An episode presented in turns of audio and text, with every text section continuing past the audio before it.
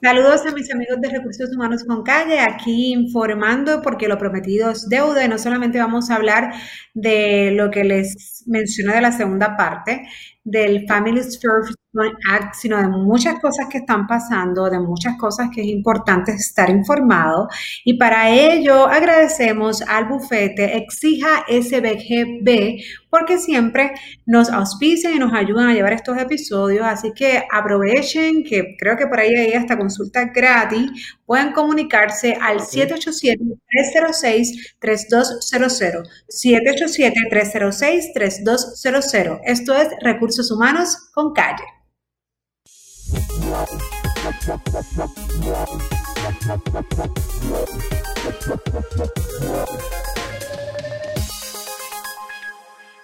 Hoy nos acompaña el licenciado Jaime Sanabria. Tenemos muchos, muchos temas de qué hablar, Dios quiera, y que, digo, no es que tengamos tantos límites acá como tenemos en el Instagram, pero yo espero que, podamos, podamos cubrir lo más, eh, la, más información posible, porque la realidad es que hay tantos cambios. Todos los días surge algo nuevo que no sanabria. Todos los días hay algo diferente. Así que yo, yo voy a querer comenzar porque ya habíamos dado un adelanto y el público ya había escuchado algo de lo que es el Family First uh, Coronavirus Response Act, que es la ley federal que Trump firmó hace unos días atrás, no, no en una semana de esto, que entrará en vigor el próximo 2 de abril por un espacio temporero hasta el 31 de diciembre del 2020.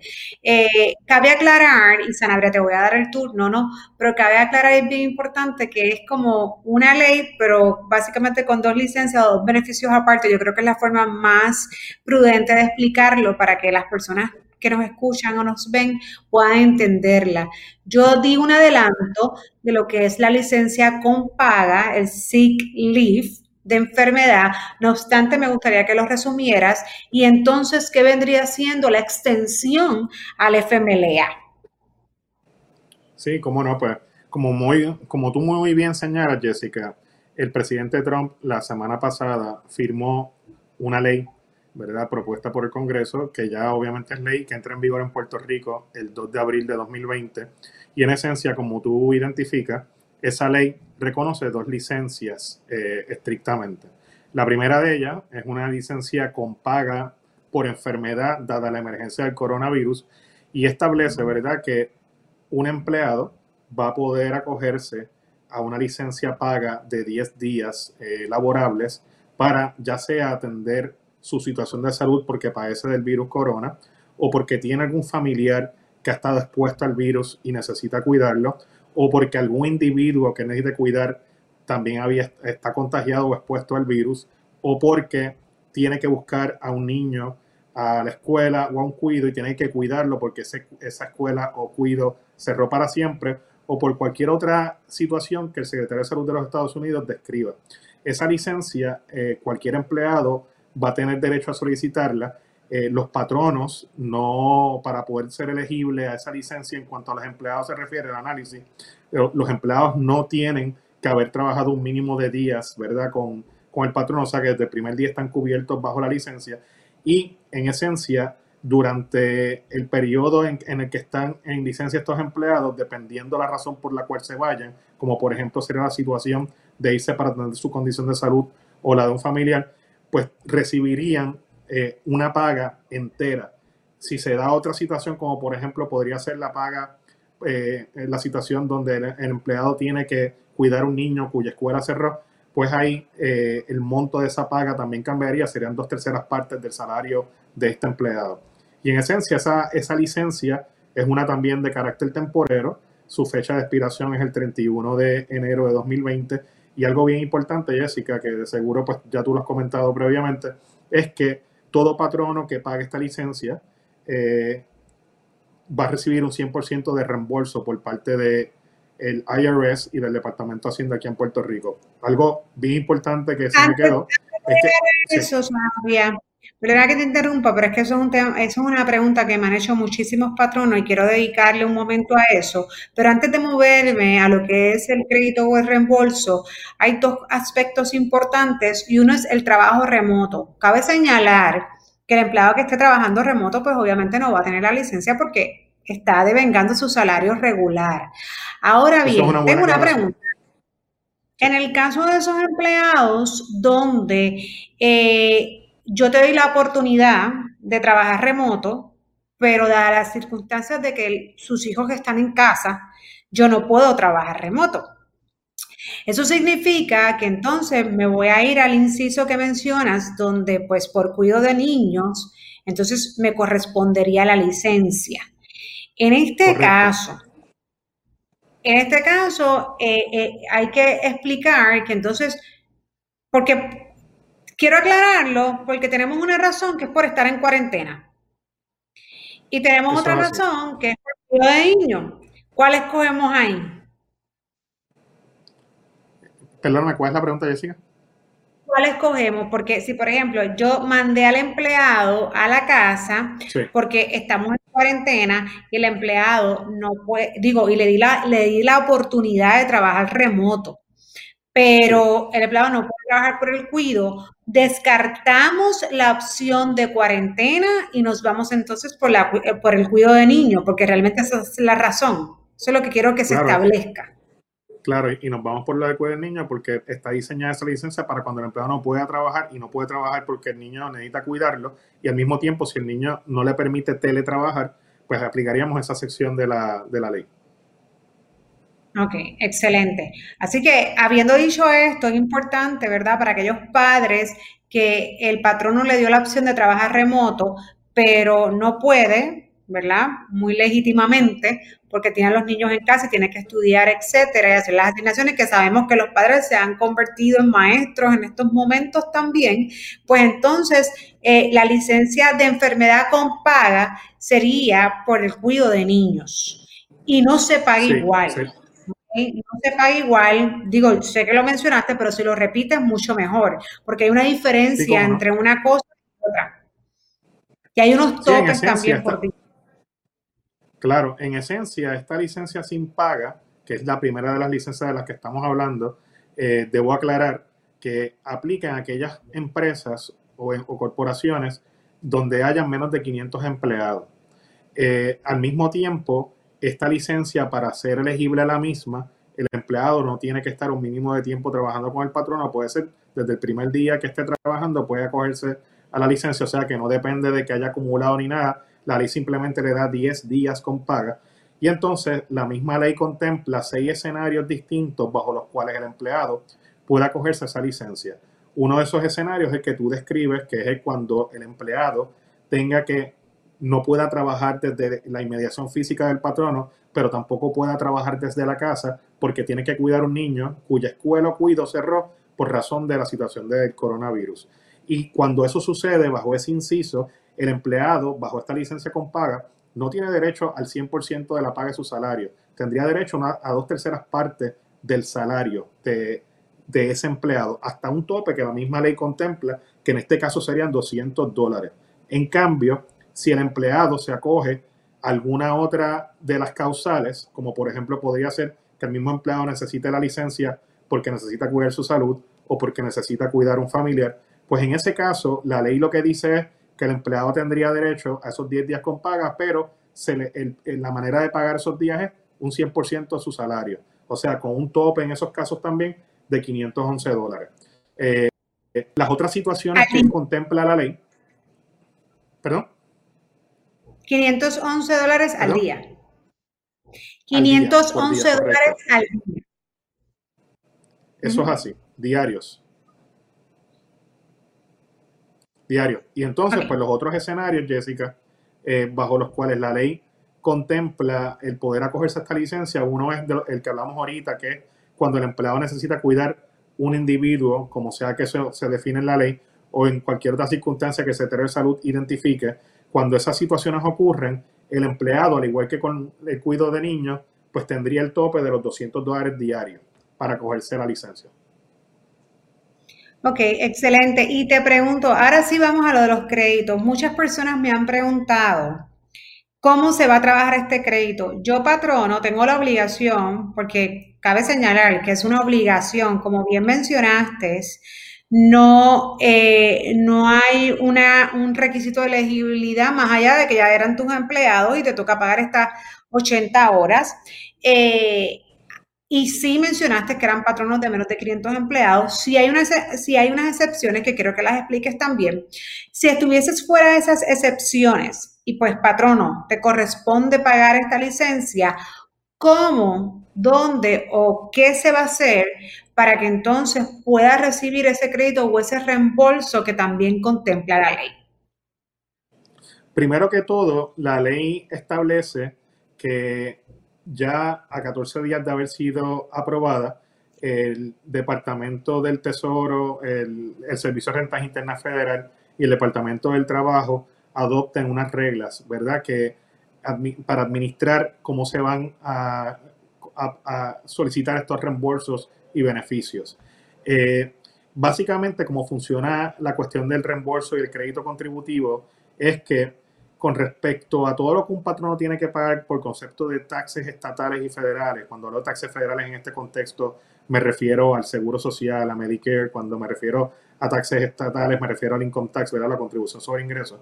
Pues con respecto a todo lo que ese patrono tenga que pagar, ¿verdad? Por trimestre o ya sea en el año, el patrono va a poder coger un crédito contra lo que deba en, en estos casos. Por ejemplo, si un patrono le paga por concepto de la licencia con paga a un empleado 10 mil dólares y ese, ese patrono ante Hacienda y el IRS en conjunto tiene una obligación de 8 mil dólares, pues lo que bajo la ley lo que el patrono puede hacer es coger un crédito, ¿verdad? De esos 8 mil dólares que ya pagó y como hay un sobrante de 2 mil, ese sobrante, pues el mismo gobierno se lo va a reembolsar al patrono a través de un procedimiento expedito que están creando bajo reglamento. Así es que funciona esa situación de reembolso. O sea, que primero puede el patrono, si hace los pagos, acogerse un crédito sobre el monto de la deuda tributaria que tenga. Y si hay un sobrante, ese sobrante se le devuelve al patrono a través de un cheque y mediante un proceso expedito. Eh, en cuanto a la otra pregunta que hace Jessica, eh, sobre qué pueden hacer los patronos. Antes de, cuando te corresponda pagar esa trimestral, si tienes ese crédito, ¿qué vas a hacer? Entonces, no pagas la trimestral, no pagas el IRS, no pagas el Medicare antes de pedirle reembolso. O sea, si 8 mil los tienes en crédito, tu planilla sin, sin pago. Correcto. Tú lo que haces, ¿verdad? Si es que están explicando qué se va a hacer, es que cuando te corresponda pagar, en vez de enviar los de los 10 mil dólares que tendrías a lo mejor de obligación contributiva, eh, si ya tú ya tú tienes un crédito de 8, en vez de enviarlos, pues te quedas con ellos. Y ese es el crédito automático que tú tienes. En cuanto al sobrante, si es que hay un sobrante, pues tú a través de un procedimiento tienes que llenar una solicitud ante el IRS o el Departamento de Hacienda de Puerto Rico y solicitar mediante un proceso expedito que te paguen ese sobrante a través de un cheque. Y me imagino, que va a haber una fecha límite, obviamente, para tú decir, bueno, pues ya yo tomé los créditos de este segundo trimestre, por poner un ejemplo, o tercer trimestre, si es lo que el IRS eh, da como instrucción, ya de aquí en adelante, pues dame el sobrante por, porque era hasta esta fecha. Ojo, Correcto. esto no está escrito eh, eh, eh, y cuando digo no está escrito, es que el IRS, que es quien va a realmente hacer este proceso o este procedimiento viable, ¿no? Porque lo dice bien claro que no es el Departamento del Trabajo Federal, es el IRS, este, o el Departamento de Tesorería realmente de los Estados Unidos, todavía esto no está creado, ¿verdad? Lo están creando ahora mismo. si bien mañana, miércoles, sale la notificación, el póster, el miércoles próximo se supone entonces que salga ya y se publiquen los correspondientes reglamentos. Pues mira, sí, estos bloopers pasan. Estamos grabando una noche antes, así que pueden pasar muchas cosas de aquí todavía mañana. Salen los miércoles, pero nos estamos adelantando porque pues queremos, queremos tener toda la información eh, este, on time. Va a hacerlo live y va a ser un poco complicado mañana. Sanabria, vamos al segundo, al segundo tema, que fue el que te pregunté, cómo los patronos van a saber cómo hacer eh, para solicitar la, exoneración, la, exención ¿no? A, este pago, porque habla de unas industrias en particular que son la salud, los primeros, los first responders, que vale, hay que explicar qué son esas personas de primera respuesta, y aquellos patronos de 50 de menos de 50 empleados. ¿Cómo se hace eso? Pues mira, el, gobierno federal toma en consideración, ¿verdad?, que hay unas realidades económicas con respecto a los negocios pequeños y los negocios medianos, sobre todo con el asunto que tiene que ver con el flujo de dinero, la liquidez que tengan esos negocios y le permite a esos negocios que tengan ese tipo de problemas económicos, ¿verdad?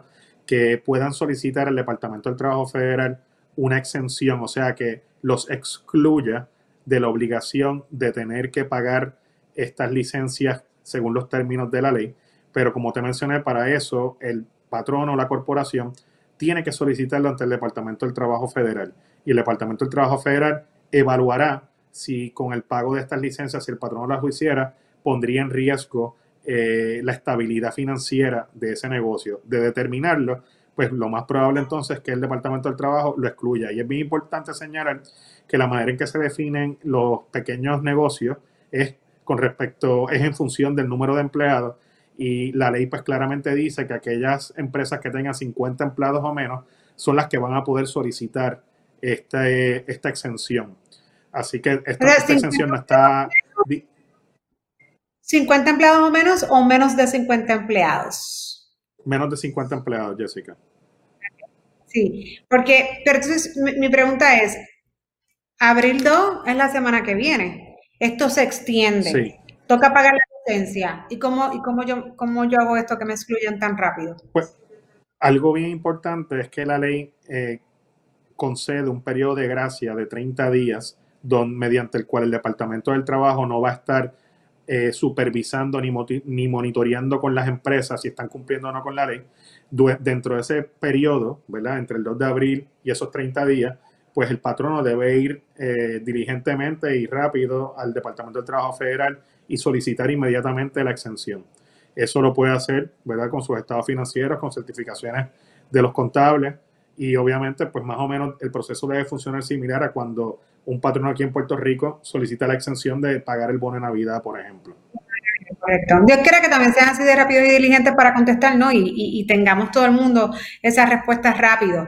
Este, Licenciado, si ya estamos en esa parte, yo creo que sería bueno entonces pasar a la segunda parte de beneficios ¿no? que trae esta nueva ley, que entonces es la extensión a lo que ya conocíamos como el Family Medical Leave Act, que es el FMLA, eh, que es la, la, otra parte, la que hemos esperado ya hace un tiempito. Cuéntanos, ¿qué trae nuevo esta ley a lo que ya era, como bien menciono, el el FMLA, que muchos patronos en Puerto Rico lo tienen dentro de sus manuales porque tienen que estar en cumplimiento, pero esto vino a cambiar.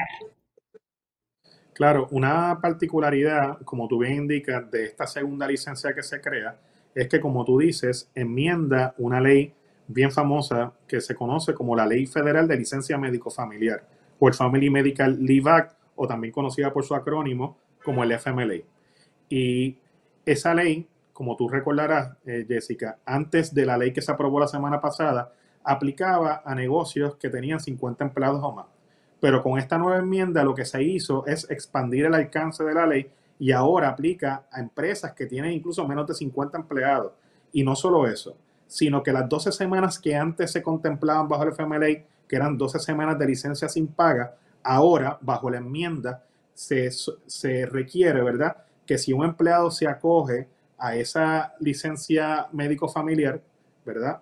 Eh, pues se le, se le pague, pero en una circunstancia muy limitada. ¿Cuál es esa circunstancia limitada?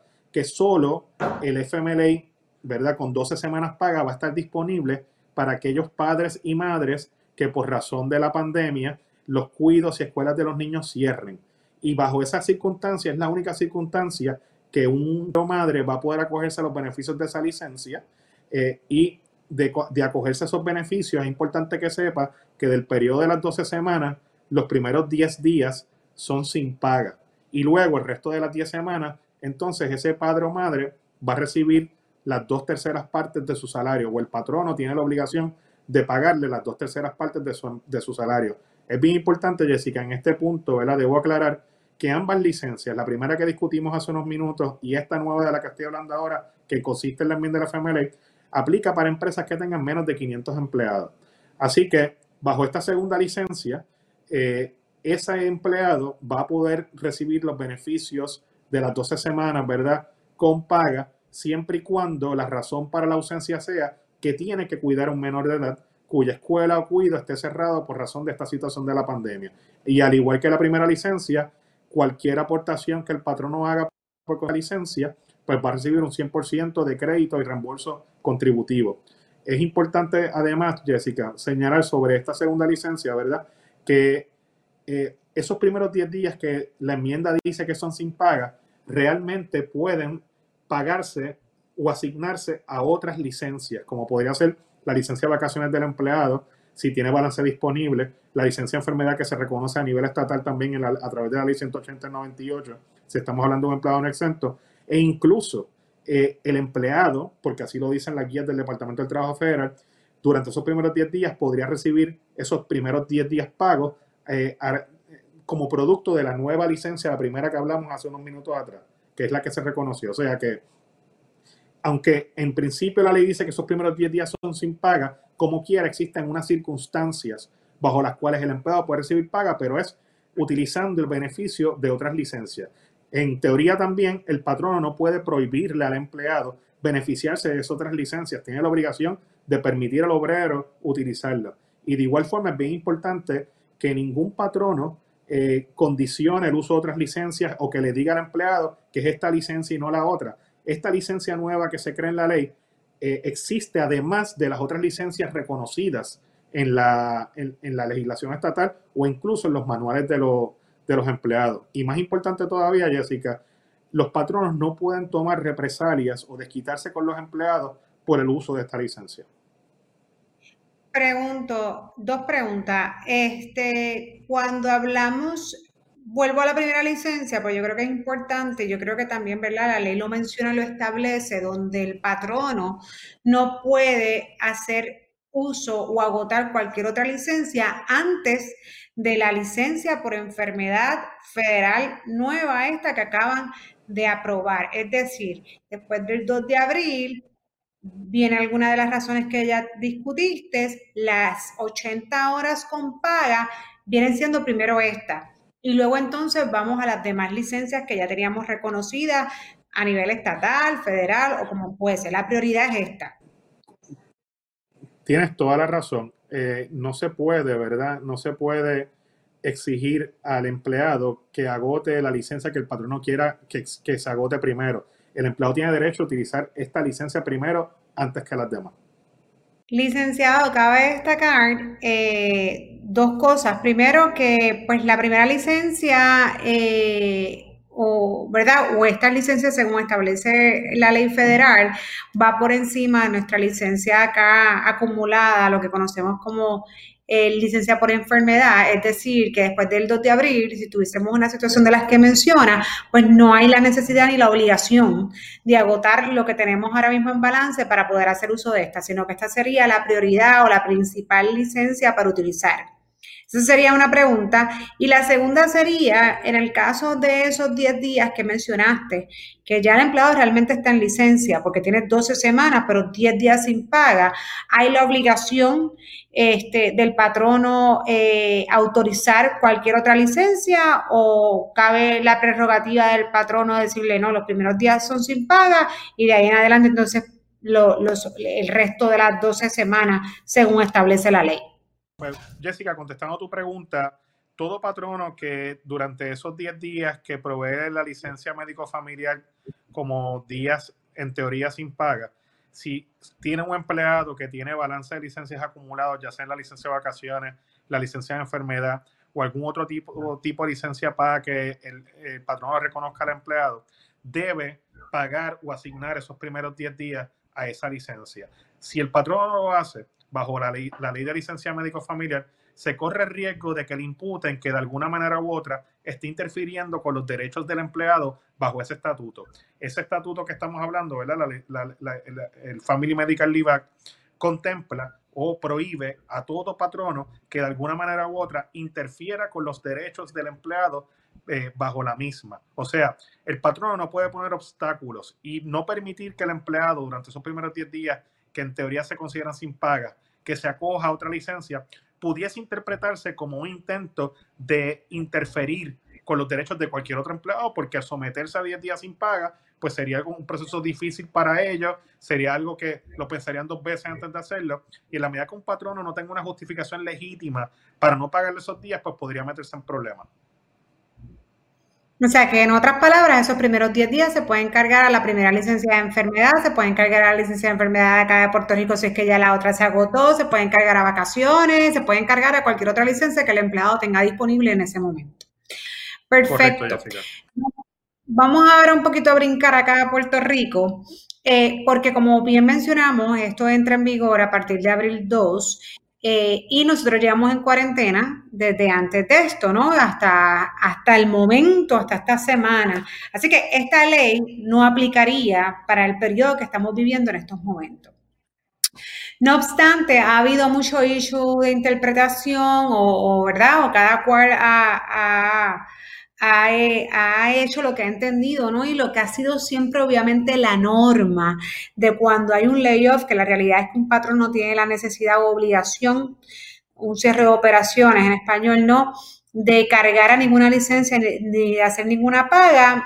Por costumbre, muchas empresas lo han hecho eh, cargo a vacaciones siempre y cuando el empleado haya estado de acuerdo.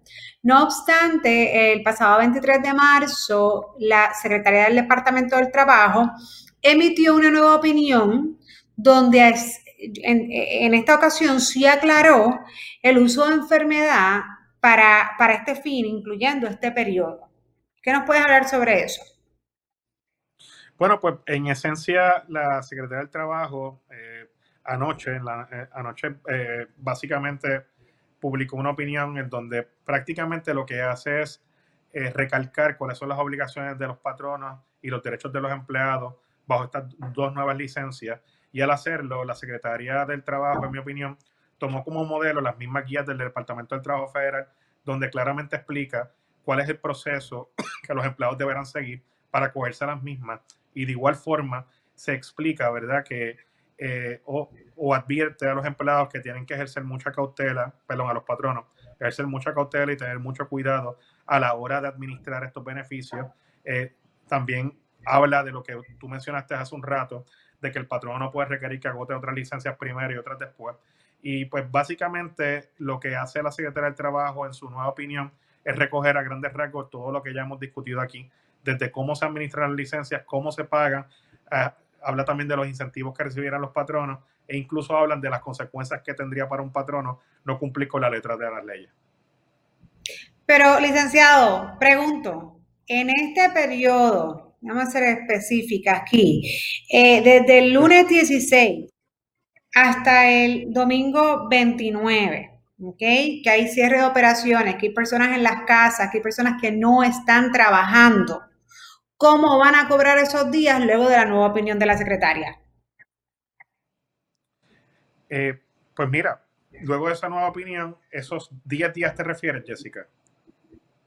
bueno, sí, e, estos 10 días que hemos pasado ahora mismo en cuarentena, digo, obviamente ah, son más, pero han estado 10, básicamente si hacen una semana de 5 días sin trabajar. Claro, ahora entendí tu pregunta, Jessica. Básicamente, eh, la Secretaría de Trabajo dice que si el empleado trabaja desde la casa, pues obviamente hay que pagarle al empleado por el tiempo que trabaje desde la casa o teletrabaja. Pero de igual forma, si el empleado no pudiese trabajar, la Secretaría del Trabajo indica que el empleado va a poder utilizar ya sea de su licencia de vacaciones o su licencia de enfermedad durante ese periodo y que el patrono debe acreditarle esos días eh, las licencias que tenga acumuladas el empleado. Digo, y, tengo acá la opinión, y cito, donde dice, así mismo de ser aplicable, el patrón no puede permitir que los empleados no exentos carguen este periodo alguna otra licencia a la cual tenga derecho, como la licencia por enfermedad, si así lo solicita el trabajador. Yo creo que aquí es bien importante mencionar que ninguna licencia en este periodo debe ser impuesta si el empleado quiere ya sea gozar de su licencia de vacación o de enfermedad, debe, ¿verdad? En mi opinión, debería solicitarle al patrono la licencia a la cual quiera acogerse. Entonces, en ese caso, pues entonces si bajo la opinión y el patrono ser flexible y entonces pagar la licencia que el empleado tiene acumulada. Claro, ella también habla de otras cosas y habla de de, pagar estos días sin cargo a ninguna licencia y toda la cuestión. La realidad es que, mira, seamos honestos, hay un montón de patronos que no están abriendo, que no están generando ingresos. O sea, que de igual forma que el empleado no genera salario por no trabajar, el patrono no genera ingresos porque no está abriendo. O sea, que eh, en cierto modo el, el nada más eh, eh, querer eso o, o, proponerlo puede ser una medida como que no real, ¿no? Incluso Voy a hablar un poco más, más allá. Lamentablemente ya vimos una noticia tan reciente como eh, eh, en, la industria hospitalaria, ¿no? Donde ciertos hoteles confirman haber hecho cesantía a 2.000 empleados. Esto es bien triste, pero esto es lo que, lo, que lamentablemente ocurre en estos casos, donde las empresas se ven en la obligación de hacer cierre, hacer reestructuraciones, y máximo si, si encima te imponen medidas como esta, este, eh, en el sentido, no, no, fíjate la diferencia, no como esta, porque en la federal, aunque pues tendrías que tener la solidez económica para poder pagar las licencias, por lo menos hay un incentivo al patrono que ese dinero se le, se le reembolsa. No obstante, en la opinión de la secretaria, es págalo sin cargo a ninguna licencia y lo saco de yo no sé dónde. Eso no es real y, y, y, la realidad es que afecta a, en cierto modo, como digo, a patronos que no están generando ingresos y que no están operando.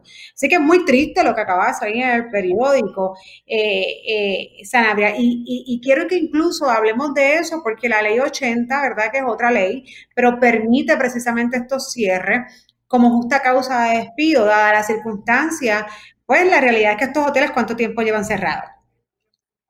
¿Nos podrías ah, explicar un poquito sobre eso?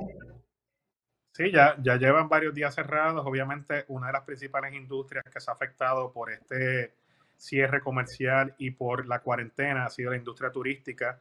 Los hoteles en Puerto Rico, ahora mismo hoteles de habitaciones de 200, 220 habitaciones, tienen cuatro o cinco ocupantes que obviamente han tenido que reducir las horas de los empleados, han tenido que suspender y cesantear empleados. La noticia que tú mencionas en el día de hoy, que despidieron a una gran parte de la fuerza laboral de nuevos hoteles en Puerto Rico.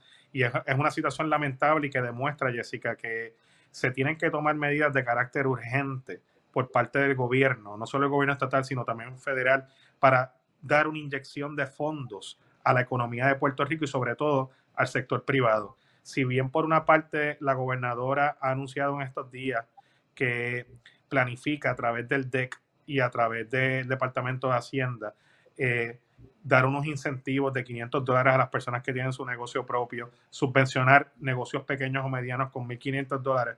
La realidad es que aunque son necesarios, son insuficientes y yo creo que Puerto Rico eh, debe, sobre todo el gobierno, entrar en conversaciones con, por ejemplo, eh, la Junta de Control Fiscal, tal como sugiere el Centro para la Nueva Economía, y buscar que se certifique el, presupuesto, el plan que hubo con la Junta de Control Fiscal, tratar de reasignar partidas de otros lados y transferirlas eh, de una manera al DEC o a Hacienda para inyectarlas al sector privado y de igual forma eh, entrar en un cabildeo masivo en el Congreso para que esa inyección de fondos federales de alguna manera beneficie al mercado laboral puertorriqueño y la economía puertorriqueña. Y por supuesto tenemos que aprender de las experiencias de otros países también. Tenemos que aprender de la experiencia de Singapur, del caso de Italia, de lo que está pasando en España y abrir nuestras puertas a ayuda internacional también de distintas fuentes, de, países hermanos y buscar de alguna manera inyectar estos fondos. También yo creo que el, el, gobierno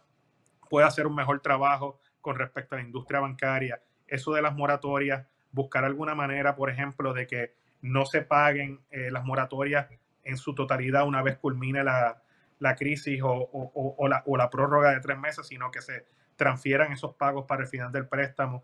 Hay otras muchas medidas que el gobierno puede tomar. Yo creo que el gobierno tiene una oportunidad increíble para ser creativa. Tiene que seguir los ejemplos de otros países, como por ejemplo El Salvador, que como tú sabes, Jessica, el presidente está buscando prorratear los pagos de ciertas obligaciones. Así que yo creo que si, una, si una, un sector se va a afectar mucho por esta cuarentena y por estos cierres, va a ser la empresa privada. Y para ello es necesario entonces inyectar ese dinero en la economía. La realidad es que legislar para imponer eh, eh, obligaciones patronales para pagar de donde no tengo dónde yo agarrar es como que como que matemática sencilla, ¿no? Este, definitivamente el sector privado es el que sostiene este país, porque pues además está decir que Puerto Rico, ¿verdad? A nivel, a nivel gubernamental está quebrado. Eh, así que, ¿cómo vamos a hacer que estos negocios que precisamente están cesanteando, pues porque no están recibiendo ingresos, que están en esta situación tan difícil, pues entonces sí, se, se reinventan o hay la oportunidad de recibir, como bien mencionas, ingresos eh, para entonces poder, ¿no? sostener eh, salarios y otras cosas. Pero antes de llegar a eso, porque quiero cerrar el capítulo de la opinión, porque yo sé que esta pregunta me la han hecho 20 veces, estas dos semanas que están pasando, pues entonces las puedes cargar a cualquiera de estas licencias, no obstante, si el empleado, porque también me ha sucedido, no quiere que se le cargue a vacaciones, no quiere que se le cargue enfermedad, pues entonces no cobra. Correcto. Eso es así. Si es un empleado no exento y no trabaja o teletrabaja, y obviamente pues eso significa no realizar labor alguna, si no quiere que se le cargue ese tiempo a una licencia, pues entonces no cobra, a menos que el patrono, eh, eh, por ánimo de mera liberalidad, por querer ser bueno con sus empleados, quiera pagárselos, pero como tú bien identificas, Jessica, eh, va a ser bien difícil. Digo, pues quieren ser buenos por tener dinero, hay patronos que quieren ser buenos pero no lo tienen, eso es como que yo quisiera comprarme eh, pues un carro, pero no tengo, lo que tengo que comprar es el otro, por no mencionar marcas, ¿no? Hay patronos que no, la realidad es que no pueden, no, no pueden sostener salarios. Hay patronos, que, eh, son, patronos que son familias o, o patronos pequeños que también, al igual que algunos obreros, dependen de cheque a cheque para seguir moviendo su negocio, ¿verdad? Porque el dinero a veces les alcanza simplemente para cubrir sus obligaciones. Así que esto es lamentable, Jessica, y muchos sectores están, son vulnerables a esta, a esta crisis. Y yo creo, obviamente, que aparte del gobierno, algo bien importante que tú identificas, Jessica, es que eh, si bien el gobierno está, y fíjate, mira lo que hizo el gobierno, está concediéndole a los empleados públicos el hecho de tener la paga completa independientemente de que la agencia esté cerrada, ¿por qué entonces no tomar medidas similares con respecto a la industria privada cuando son los propios empleados de la empresa privada los que también contribuyen al Departamento de Hacienda, son los que tributan, son los que en cierta medida el dinero de ellos funciona para correr el gobierno, ¿verdad? Porque, y creo que tú lo has señalado en varias en varios sitios y también en varias. Pero es como que está cerrado, no está generando, pero igual tú no generas, porque quien te hace generar somos nosotros. Y entonces yo no estoy generando y de, y, y de lo que no tengo, o sea, de un negativo, tú estás pagando salario. Si tú luces bonito en la empresa privada, como lucen, yo creo que es bien justo, realmente es bien justo y bien real. Eh, como, si, otro. Eh, eh, eh, el, tú, el, la gobernadora o quien sea de gobierno pararse a hacer lucir de que yo doy esto, entonces pones en una situación difícil al sector privado, no es justo, no es responsable sobre todo, no es el mensaje responsable, porque al final del día ese salario lo pagamos todos y ahora mismo no hay cómo pagar precisamente el, privado, imagínate cómo entonces pagar otro. Eh, eso sería otro podcast, pero es triste cuando se llevan mensajes que no son correctos. Eh, te pregunto, Sanabria.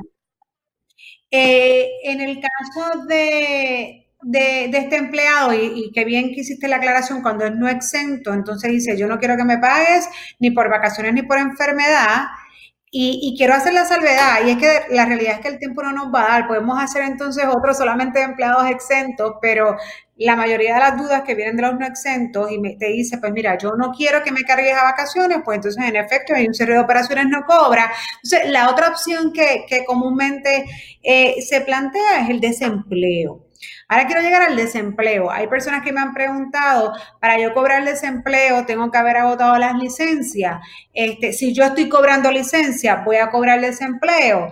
Eh, comúnmente, eh, jóvenes, y esto lo doy, es una nota aclaratoria, el desempleo, estas cartas las envía el patrono para que el patrono las llene y pueda informar la razón de escasez de trabajo.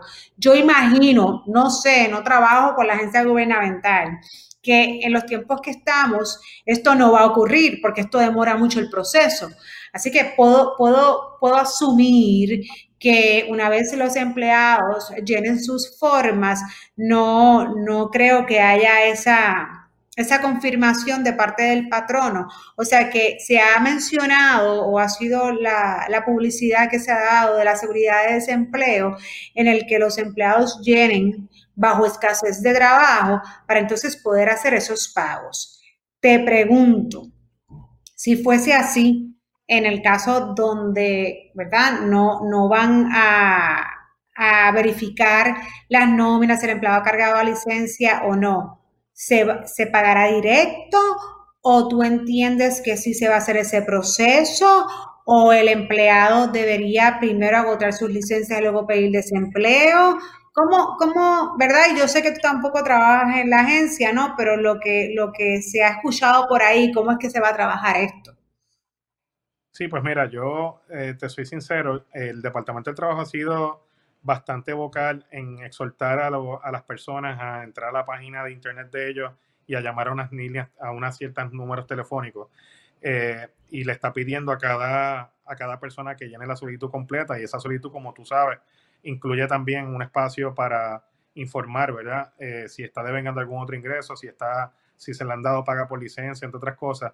Yo presumo que el Departamento del Trabajo va a tramitar estos casos como tramita normalmente los casos de desempleo, eh, ciertamente tú tienes derecho a recibir los beneficios de desempleo, número uno, cuando pierdes el empleo, cuando hay una reducción en horas. Así que quedará a discreción del Departamento del Trabajo si tú estás percibiendo alguna licencia en el momento, el hecho de, de conceder todo el beneficio y desde cuándo. Esos son criterios que el Departamento del Trabajo utiliza para evaluar. Lo más que me hace sentido, ¿verdad? Es que el Departamento del Trabajo decida que tú cobres desempleo desde el momento en que tú agotas tu licencia, del momento que tú dejas de percibir un ingreso, del momento que es efectivo, en teoría, tu, tu despido, eh, y, y coge unos créditos por eso, ¿verdad? Pero la realidad es que sobre el desempleo mismo, ahora mismo, anoche se presentó un proyecto de ley en el Congreso Federal de 1.400 páginas, y entre las propuestas de los demócratas, ¿verdad? Fue, fueron los demócratas quienes las presentaron, hablan de dar un beneficio de 600 dólares adicionales a lo que ya la persona recibe semanalmente por concepto de desempleo, con el fin de que el obrero tenga más dinero para tener en sus manos y pueda eh, activarse la economía, porque como tú sabes, con todo esto de la cuarentena, pues los comercios cerraron, la gente no está gastando, la economía necesita que empiece a circular el dinero y que se vendan los bienes. Así que yo, contestando tu pregunta de manera más sencilla, creo que el del trabajo discrecionalmente decidirá eh, si, si te permite conceder beneficios de desempleo aún cuando esté recibiendo licencia por vacaciones y haría sentido eso, ¿verdad? Aunque no sería lo que yo recomendaría, haría sentido en ese sentido, Jessica, porque si la secretaria está diciendo, exhortando a los patronos que no paguen de su licencia y que paguen de otros lados, pues quiere decir entonces que ella va a ser consecuente y va a pagar el desempleo aunque los empleados ya estén agotando licencia de enfermedad, es lo que me parece. El escenario normal, bajo otras circunstancias que obviamente no es la pandemia y lo que estamos viviendo, es que el empleado que esté devengando salario, ya sea por licencia o salario regular, no podría cobrar desempleo bajo escasez de trabajo porque está recibiendo ese ingreso. En este caso, pues no sabríamos porque no, no, no, han sido claros. E incluso la realidad es que me han dicho personas que han escrito y tampoco le han contestado, que han escrito al correo electrónico no sabría decir, este, en ese caso, pues sería bueno que la secretaria nos dé un heads up de esto y nos diga si en efecto, pues cómo lo están trabajando o por lo menos cuál sería el tiempo de espera una vez el, empleado lo solicite. Yo creo que eso es, es, justo para saber, ¿verdad? Pues si espero cinco días, si espero diez, si espero dos horas, porque lo que me han dicho es que han escrito y no han recibido respuesta pero igual no sé si esa respuesta es que la persona la espera en 24 horas. Así que yo creo que lo, lo, lo importante aquí sería, de parte del Departamento del Trabajo, que diga más o menos cuánto sería el tiempo de espera una vez el empleado solicita la reclamación. Cabe señalar, Sanabria, que esta, esta reclamación ¿verdad? De ser aceptada, lo que paga son 190 dólares a la semana. Sí salió una noticia bastante reciente también, que incluso la Junta Fiscal estaba eh, ya auscultando la posibilidad de subir esto eh, un por ciento adicional y creo que era unos 200 algo semanal. Yo no sé cómo esto lo están mirando, si es de la perspectiva que va a subir entonces el por ciento de aportación patronal para ello, eh, o es dinero que llega de otra área, no dan esos detalles. Este, no obstante, al día de hoy, como está establecido, son 190 dólares eh, semanal hasta 26 semanas, lo que significa seis meses del año. Eh, pero sí, es una posibilidad hay personas que me han preguntado, ah, pero si no me han despedido, no te tienen que despedir. El desempleo no te tiene, un patrón no te tiene que despedir para tú poder solicitar el desempleo si hay una escasez, que es el caso. Pero un empleado que trabaja correctamente, hay una reducción en horas, puedes cualificar para el desempleo y continuar activo en tu trabajo. Y a las tres semanas reactivarte y volver al trabajo y no pasa nada. O sea, es parte de los beneficios que en situaciones comunes y normales el desempleo maneja. Eh, para esto precisamente es este fin. Eh, eh, licenciado, mencionaste, y yo creo que es bien importante y lo quiero establecer, unos alivios contributivos para los contratistas independientes. Muchas personas se me han acercado y me han dicho, Jessica, para nosotros los empleados voy a citar, para nosotros los empleados contratistas independientes. Gente, si eres contratista independiente, no eres empleado. Si eres empleado, no eres contratista independiente. Las dos cosas no pueden pasar. O sea que el que es contratista independiente, pues, valga la redundancia, es un contratista que trabaja por su cuenta y definitivamente si no hace el trabajo que en algún momento pues se contrató a hacer, pues no tiene beneficios y no tiene ninguno de estos beneficios. O sea, ¿qué está pasando con esa gente, Sanapia? Pues mira, eh, la gobernadora en la conferencia de prensa que hizo esta semana dijo que le va a dar un 500 dólares de incentivo, ¿verdad? A las personas que tienen su propio negocio. Ese beneficio, como te mencioné ahorita, me parece que es importante, pero es insuficiente. 500 dólares, eh, Jessica, yo creo que lo que se utiliza para estimarlo es básicamente la canasta básica de una familia pobre en Puerto Rico, que como tú sabes, el ingreso anual que tiene una familia pobre en Puerto Rico, según se ha estimado por economistas y científicos sociales, son 13 mil dólares. Cuando tú divides, esos tres entre las 52 semanas que tiene el mes, te da que es una razón de 250 dólares por semana y por dos semanas 500. Lo que hizo la gobernadora es tomar como, en mi opinión, punto de partida esa canasta básica para una familia pobre en Puerto Rico y como ya llevamos dos semanas de, cuarentena, pues decidió dar 250 y 250, 500 a todo empresario en Puerto Rico, pero como te mencioné, eh, los dueños de negocio eh, se, se, merecen que recibir más ayuda y que se identifiquen otras posibles fuentes de ingresos para ellos. Así que obviamente, pues aunque es importante la ayuda, vuelvo y repito, no quiero ser más agradecido y no quiero poner toda la responsabilidad en el Estado. Creo que el Estado debe crecerse ante esta circunstancia histórica, utilizar partidas, como han dicho otras muchas personas, de fondos de emergencia, de asignaciones presupuestarias, de algunas agencias y transferirlas al sector privado, porque como tú dijiste ahorita, ese es uno de los sectores más importantes de esta economía. Eh, mantiene eh, prácticamente a mucha gente en Puerto Rico. De hecho, la mayoría de los trabajadores están en ese sector y no los podemos olvidar ni relegar. Si no contamos con los fondos en Puerto Rico, cosa que no sé porque el gobierno no ha sido 100% transparente en ese, en ese respecto, aparte de que no lo voy a culpar tampoco. Recientemente tuvimos unos temblores y se asignaron del Fondo de Emergencia partidas para muchas víctimas de esos temblores que se quedaron sin hogar. Pero debemos identificar fuentes que existen de nuestro gobierno, solventar así, de igual forma cabildear en el Congreso de Estados Unidos para ver si se asignan fondos a esta clase, a este sector privado, ¿verdad? Que realmente es uno de los motores de esta economía. Sanabria, no me quiero ir sin antes mencionar que a nivel federal entiendo que hay unos fondos que también se van a asignar, se ha estado diciendo, esto no es final, eh, pero sí he escuchado que hay unos fondos que también se van a asignar para contratistas o para pequeños negocios que no han podido operar eh, en estos tiempos, pero ya son a nivel, porque los 500 dólares que hablaste son de Hacienda, son de Puerto Rico, son que la gobernadora pues ya básicamente, ¿verdad? Lo, lo, los ordenó, están autorizados, pero he escuchado algo a nivel federal, ¿es correcto? Sí, ahora mismo los demócratas y los republicanos están en conversaciones, ahora mismo están trancados, como te mencioné ahorita. anoche los demócratas presentaron un proyecto de 400 páginas donde se toma en consideración también los pequeños negocios y los medianos negocios y están pensando asignar partidas billonarias a esos fines, ¿verdad? Para, porque reconocen que son parte del motor de la economía. Sin embargo, no se ha llegado a unos acuerdos. Se sabe que se quiere eh, ayudar a este sector. Sin embargo, eh, para los demócratas, los republicanos están tratando de ayudar principalmente a las corporaciones. Para los republicanos, los demócratas están queriendo ayudar demasiado a individuos y entonces pues están teniendo problemas poniéndose de acuerdo. En lo que sí están de acuerdo es que eh, saben que hay que identificar un dinero que vaya a ayudar directamente a las empresas medianas y pequeñas y se están trabajando con eso ahora mismo. Pero nada, Sandra, te agradezco siempre por tu disponibilidad. Hay demasiados temas, hay demasiadas cosas pasando. Tratamos de ser lo más responsables y poder informar a medida de que las cosas se van aprobando. Así que vamos a seguir en esto. De, esto se trata, eh, de poder llevar la información. Así que a la medida de que se sigan legislando cosas nuevas eh, para beneficios para ambas partes, tanto para patronos como para empleados, para eso estamos aquí, para seguir informando. Gracias, Mil Sanabria. Gracias, Mil, por siempre decir presente. Eh, así que esto es un episodio más, pero, pero de muchos más que nos faltan de recursos humanos con calle. Así que hasta luego, siempre pendiente. Recuerden buscarnos en todas las plataformas digitales, dar, ir y darle primero para que siempre les salgan las cosas nuestras y los avisos eh, en, su, en su página wall y buscarnos también en cualquier plataforma de podcast, porque igual pues también nos pueden escuchar y no solamente ver. Así que estamos por, todas las por todas partes siempre cuando nos busquen. Así que búscanos por ahí, Recursos Humanos con Calle. Hasta la próxima.